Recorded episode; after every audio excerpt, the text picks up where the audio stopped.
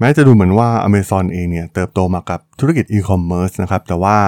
การสร้างสินค้า consumer product โดยเฉพาะสินค้า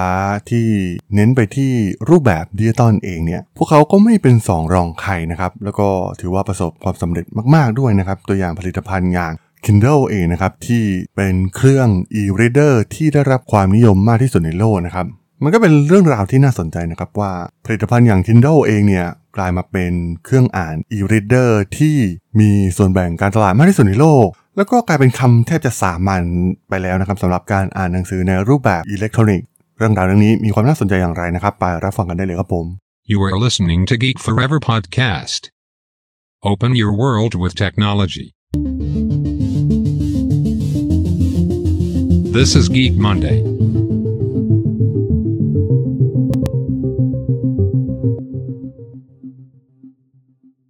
สวัสดีครับผมดนทราดลจากดลบล็อกนะครับและนี่คือรายการ Geek Monday นะครับรายการที่จะมายกตัวอย่าง Case Study ทางธุรกิจที่มีความน่าสนใจนะครับใน อี พี นี้มาพูดถึงผลิตภัณฑ์ตัวนึงนะครับที่เป็นผลิตภัณฑ์ที่ตัวผมเองเนี่ยใช้อยู่ด้วยแล้วก็ค่อนข้างที่จะชอบมันมากๆนะครับนั่นก็คือ Kindle นั่นเองนะครับจาก Amazon ความน่าสนใจของ Kindle เองเนี่ยมีหลายๆส่วนมากๆนะครับเพราะว่ามันเหมือนกับว่ามันเป็นการทำลายธุรกิจตนเองของทางฝั่ง Amazon นะครับที่เดิมเนี่ยเคยขายหนังสือที่เป็นเล่มที่เป็นฟิสิคอลนะครับแต่ว่าพวกเขาต้องการท้าทายด้วยการ disrupt ธุรกิจตนเองนะครับโดยหันมาสร้างเครื่อง e-reader แน่นอนนะครับว่าการสร้างมันขึ้นมาเนี่ยมันก็ต้องส่งผลกระทบต่อยอดขายหนังสือที่เป็นฟิสิคอลของพวกเขาอยู่แล้วนะครับนั่นคือแนวคิดที่ใช้ในการ disruptธุรกิจตนเองนะครับซึ่งหลายๆธุรกิจเนี่ยในช่วงหลังก็เริ่มใช้แนวคิดนี้นะครับก่อนที่จะถูกคนอื่นมา disrupt เราชิง disrupt ธุรกิจตนเองไปซะก่อนนะครับเบื้องหลังในการสร้างเจ้า Kindle ขึ้นมาเนี่ยก็ถือว่าเป็นเรื่องราวที่น่าสนใจนะครับเพราะว่าในปีสองพันสี่เองเนี่ยเจฟ เบโซสนะครับได้เรียกสตีฟ แคสเซลซึ่งถือว่าเป็นพนักงานที่จงรักภักดีต่อเจฟมากที่สุดคนหนึ่งใน Amazon นะครับซึ่งตอนนั้นเนี่ยแคสเซลเองเนี่ยเป็นผู้ดูแลธุรกิจหนังสือของ Amazon อยู่นะครับแต่ว่าหน้าที่ใหม่ของแคสเซลเองเนี่ยเจฟได้มอบหมายไปคุมงานดิจิตอลของ Amazon นะครับที่ในช่วงปีสองพันสี่เนี่ยมันก็ยังไม่เป็นรูปเป็นร่างดีนักนะครับหน้าที่สำคัญของแคสเซลที่ได้รับคำสั่งจากเจฟก็คือจงฆ่าธุรกิจตนเองซะนะครับก็คือง่ายๆครับเขาดูแลธุรกิจหนังสือก็คือให้แคสเซลเองเนี่ยฆ่าธุรกิจหนังสือของ Amazon นะครับโดยแคสเซลเองเนี่ยได้ตั้งหน่วยงานอิสระขึ้นมาใน Amazon นะครับแล้วก็ใช้ชื่อว่า Lab หนึ่งร้อยยี่สิบหกนะครับซึ่งรวบรวมเอาเหล่าวิศวกรสุดเจ๋งแล้วก็ทีมงานที่ฉลาดมากๆในซิลิคอนวัลเลย์เข้ามาทำงานด้วยนะครับแล้วก็ต้องต่อสู้กับจินตนาการอันไร้ขีดจำกัดของเจฟซึ่งต้องการสร้างเครื่องอ่านอิเล็กทรอนิกส์ชิ้นใหม่ใช้งานได้ง่ายนะครับแม้แต่คนสูงอายุเนี่ยก็สามารถใช้งานเองได้และตอนนั้นเนี่ยมันมีเทคโนโลยีหนึ่งนะครับก็คือเทคโนโลยีอย่าง e-ink นะครับเป็นช่วงที่เทคโนโลยีนี้เนี่ยกำลังพร้อมที่จะใช้งานพอดีนะครับเทคโนโลยี e-ink เนี่ยได้รับการวิจัยเริ่มต้นที่ Media Lab ของ เอ็ม ไอ ที นะครับ e-ink เนี่ยเป็นเทคโนโลยีที่ทำงานได้ดีนะครับแม้จะอยู่ในแสงแดดจ้ามากๆแล้วก็ถนอมสายตามากซึ่งต่างจากระบบจอ แอล ซี ดี นะครับซึ่งตอนนั้นเนี่ย Amazon ก็ถือว่าโชคดีนะครับเพราะว่าเทคโนโลยีดังกล่าวนี้เนี่ยสมบูรณ์พร้อมใช้งานพอดีนะครับหลังจากผ่านการพัฒนามานับทศวรรษ Kindle เองเนี่ยเริ่มต้นด้วยการศึกษากายภาพของการอ่านของผู้คนอย่างแท้จริงนะครับเช่นวิธีที่คนพลิกหน้าหนังสือและถือหนังสือไว้ในมือนะครับแล้วก็พยายามจำแนกแยกแยะกระบวนการที่ไม่มีใครใส่ใจอย่างจริงจังมานานหลายร้อยปีเจฟเองเนี่ยต้องการได้เครื่องที่ออกแบบที่เรียบง่ายนะครับมีเอกลักษณ์และที่สำคัญเจฟเองเนี่ยต้องการให้มันมีแป้นพิมพ์นะครับเพราะว่าในยุคนั้นเองเนี่ย BlackBerry กำลังเป็นดาวรุ่งที่สำคัญของตลาดมือถือทำให้ลูกค้าเนี่ยติดการใช้งานแบบแป้นพิมพ์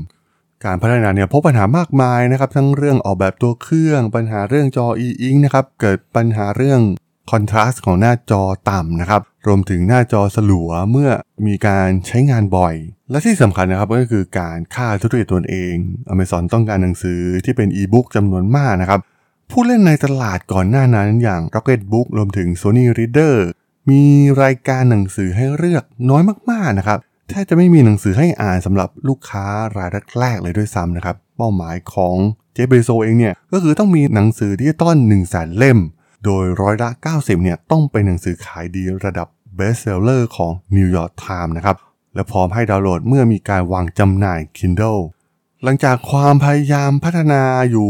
ราวๆสามปีนะครับ Kindle ได้ออกวางขายครั้งแรกในปี สองพันเจ็ด ซึ่งเครื่องรุ่นแรกเนี่ยสามารถที่จะเก็บหนังสือได้สองร้อยเล่มนะครับและมีหนังสือ e-book พร้อมขายถึง เก้าหมื่นเล่มเลยทีเดียวนะครับ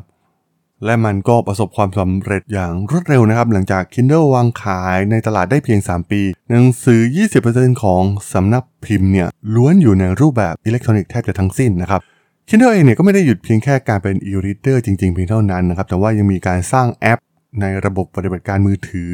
ทั้งหมดด้วยนะครับและไม่ใช่ว่าพวกเขาไม่มีคู่แข่งนะครับเพราะว่าตอนนั้นมีแบรนด์อย่าง Nook แบรนด์ของ Sony Reader นะครับหรือว่า Bookแต่ว่า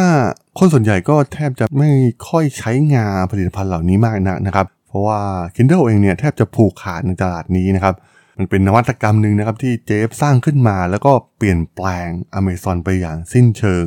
ความน่าสนใจก็คือทำไม Amazon ถึงประสบความสำเร็จในตลาดนี้นะครับต้องบอกว่า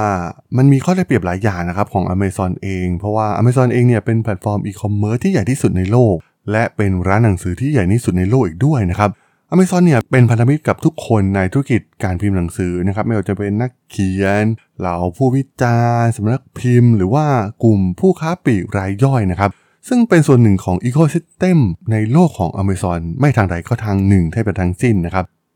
นั่นเองนะครับที่ทำให้พวกเขามีมุมมองและความเข้าใจอย่างลึกซึ้งเกี่ยวกับตลาดหนังสือที่บริษัทอื่นไม่มีนะครับอย่างที่สองก็คือด้วยการที่ตอนแรกเนี่ยการจะสร้างอีบุ๊กเหล่าสำนักพิมพ์พวกเขาก็ไม่ค่อยมั่นใจอยู่แล้วนะครับว่ามันจะขายได้จริงหรือไม่นะครับเพราะว่าหนังสือที่เป็นเล่มๆเป็นฟิสิคอลจริงๆเนี่ยพวกเขาก็ขายดีกันอยู่แล้วนะครับแต่ว่า Amazon เนี่ยเปิดสำนักพิมพ์ตัวเองนะครับเพื่อสร้างอีบุ๊กที่มีชื่อว่า Amazon Publishing นะครับซึ่งแน่นอนนะครับว่าหลังจากนั้นเนี่ยเหล่าสำนักพิมพ์แทบจะทั้งหมดก็ต้องยอมจำนนต่ออุตสาหกรรมอีบุ๊กใหม่ของ Amazon นะครับไม่นั้นพวกเขาก็จะตกเทรนด์ไป Kindle เองเนี่ยสามารถเก็บหนังสือได้หลายพันเล่มนะครับผู้ที่เป็นเจ้าของ Kindle เองเนี่ยก็แทบจะไม่ซื้อหนังสือที่เป็นกระดาษอีกเลยรวมถึงการสร้างระบบนิเวศขึ้นมานะครับ Kindle เองเนี่ยอย่างที่กล่าวไปไม่ได้หยุดเพียงแค่สร้างเครื่องที่เป็น Physical e-reader จริงๆเท่านั้นนะครับแต่ว่าพวกเขาก็ยังมีแอปในระบบปฏิบัติการ Android ไอ โอ เอส อีกด้วยนะครับทำให้ทุกคนเนี่ยสามารถเข้าถึง e-books ได้นะครับmarketplace ของ e-book ที่ Amazon สร้างขึ้นมาเนี่ยแทบจะไม่มีค่าใช้จ่ายใดๆนะครับไม่มีค่าใช้จ่ายเหมือนหนังสือที่เป็น physical นะครับไม่ต้องมีเครือข่ายการจัดจำหน่ายที่ต้องทำให้ทุกคนเนี่ยสามารถเข้าไปซื้อหนังสือได้นะครับซึ่งช่วยลดต้นทุนได้อย่างมากนะครับตรงนี้เนี่ยเป็นแรงจูงใจที่สำคัญให้ผู้คนเปลี่ยนมาใช้ e-book และ e-reader นะครับเนื่องจากพวกเขาสามารถอ่านหนังสือได้มากขึ้นในราคาที่ถูกกว่าอีกกลยุทธ์หนึ่งที่สำคัญมากๆก็คือ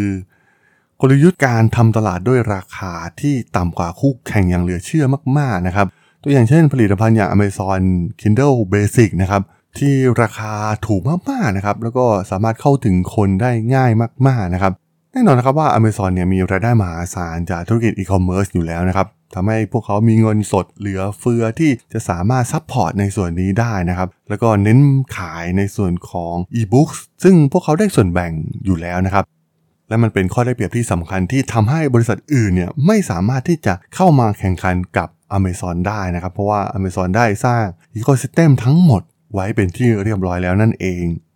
และสิ่งสำคัญสุดท้ายก็คือเรื่องของการออกแบบ Kindle e-reader นะครับตัวผมเองเนี่ยก็ใช้ตัว e-reader มาหลายตัวมากๆนะครับแต่ว่าสุดท้ายเนี่ยก็ต้องย้อนกลับมาใช้ตัว Kindle ทุกครั้งนะครับถ้าไม่นับการต้องอ่านหนังสือภาษาไทยเองเนี่ยก็แทบจะไม่แตะ e-reader ของยี่ห้ออื่นเลยด้วยซ้ำเพราะว่า Kindle เองเนี่ยให้ประสบการณ์ที่ดีมากๆนะครับการออกแบบส่วนต่างๆการค้นหาการทำไฮไลท์เรื่องของคำศัพท์ต่างๆนะครับและที่สำคัญนะครับKindle เองเนี่ยทำได้เพียงอย่างเดียวนั่นก็คือมันเป็นหนังสือนะครับไม่มีการแจ้งเตือนไม่มีแอปสื่อสารอย่างอื่นๆนะครับเพราะฉะนั้นเราสามารถโฟกัสในการอ่านหนังสือได้อย่างเต็มที่ทำให้ Kindle เองเนี่ยเป็นที่หลงรักของเหล่านักอ่านหนังสือทั่วทุกมุมโลกอย่างที่เราได้เห็นกันในทุกวันนี้นั่นเองครับผมสำหรับเรื่องราวของ Kindle ใน อี พี นี้เนี่ยผมก็ต้องขอจบไว้เพียงเท่านี้ก่อนนะครับสำหรับเพื่อนๆที่สนใจเรื่องราวทางธุรกิจเทคโนโลยีและวิทยาศาสตร์ใหม่ๆที่มีความน่าสนใจก็สามารถติดตามมาได้นะครับทางช่อง Geek Flower Podcast ตอนนี้ก็มีอยู่ในแพลตฟอร์มหลักๆทั้ง Podbean Apple Podcast Google Podcast Spotify YouTube แล้วก็จะมีการอัปโหลดลงแพลตฟอร์ม Blockdit ในทุกๆตอนอยู่แล้วด้วยนะครับถ้ายังไงก็ฝากกด follow ฝากกด subscribe กันด้วยนะครับแล้วก็ยังมีช่องทางหนึ่งในส่วนของ ไลน์ แอด ที่ แอท ธราดล แอท ที เอช เอ อาร์ เอ ดี เอช โอ แอล สามารถแอดเข้ามาพูดคุยกันได้นะครับผมก็จะส่งสาระดีๆพอดแคสต์ดีๆให้ท่านเป็นประจำอยู่แล้วด้วยนะครับถ้าอย่างไรก็ฝากติดตามทางช่องทางต่างๆกันด้วยนะครับสำหรับใน อี พี นี้เนี่ยผมต้องขอลากันไปก่อนนะครับเจอกันใหม่ใน อี พี หน้านะครับผมสวัสดีครับ